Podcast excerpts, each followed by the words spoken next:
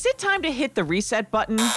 On life. Health experts say with coronavirus cases and deaths climbing, our country's response needs to change. I'm Jennifer Brown. Here's what's trending. Florida, California, and North Carolina each have had a record number of single day deaths. The doctors at Johns Hopkins say it may be time to reimpose stay at home orders, create a universal mask mandate, and keep limiting large indoor gatherings. Going to the bar or going to church may be off limits again. Tyson Foods is going to get aggressive, tracking the coronavirus with thousands of tests a week. The company says it'll It'll randomly test employees and track those with symptoms. Temperature checks will continue at their 140 U.S. production facilities. A quickie near LA, an earthquake that is. Early this morning, a 4.2 felt 30 miles north of Los Angeles. No major damage. And how's your morning routine? What's up, Dunkin'? That coffee run to Dunkin' just isn't happening. The chain has seen sales slip nearly 20%. The company is thinking of closing as many as 800 stores.